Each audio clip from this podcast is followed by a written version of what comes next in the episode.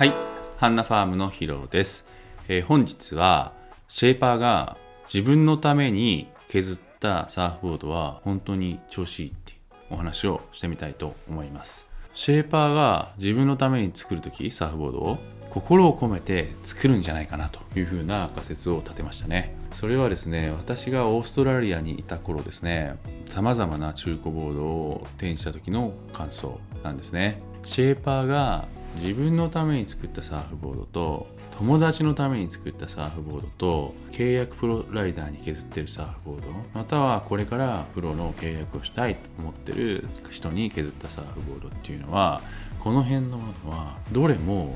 めちゃくちゃ調子いいんじゃないかなというふうに思ったんですよね。全部マジックボード。これなんで？ちょっとおかしくないですか？みたいな。どんな違いがあるんですか？と。思ったわけなんですよ。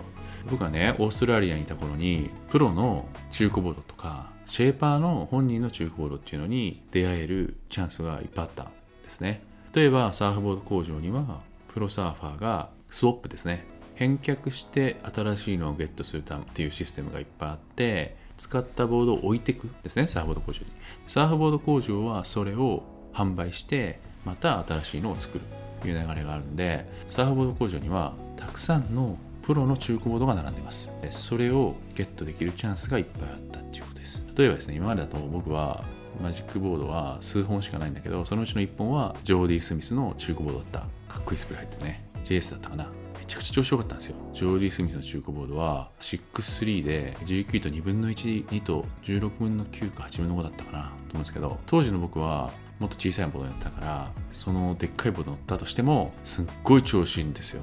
めっちゃ何でもできる。小さい波でも大きい波でも全部いけると思っちゃうぐらい。調子良かったっていうのを思ってますね。あとはね僕の友達でアンディ・アイアの中古ボードゲットしたい人いてアンディ・アイアの中古ボードめちゃくちゃ調子良そうでしたね。その途端全然違うサーフィンしてた。普通マジックボードって確率めっちゃ低いのに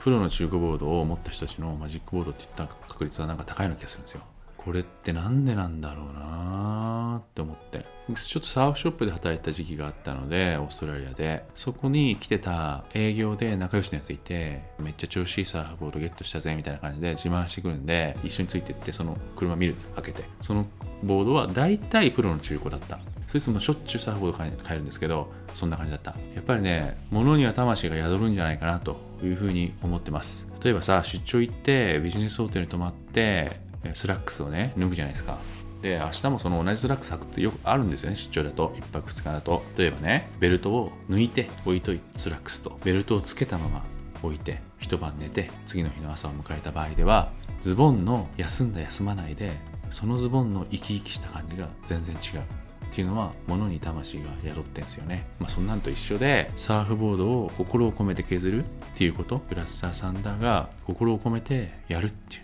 ことで良いものができる。絶対そうだっていうふうに僕は思ったんです。だから大事にしたいことはシェーパーとの関係。私の場合はアレックスと武田義郎さんとそれから H ヘビを作ってくれる日本の工場クルーの方々といい関係を作らないといいサーフボードはできないなというふうに思ってます。なのでですね皆様もぜひ自分の手元に来るサーフボードのドラマをですね考えて心のこもったサーフボードをゲットしてみるっていうのはいかがでしょうか。アジアの山奥でサーフィンを知らない人がやっつけ仕事で作ったサーフボード目の前に安く売ってるけどね。それをね否定するっていうよりはこっちのドラマがあるサーフボードをゲットしてみてくださいというお話でした。絶対ですねシェーパーが自分のために作ったサーフボードとプロのために作ったサーフボードと周りの友達に作ったサーフボードは調子がいいはずなんですよね。それに近づけるようにですね僕も頑張っていきたいというふうに思っております。人間関係ですね。作っていきたいなというふうに思っております、えー本日もありがとうございました。また次回よろしくお願いします。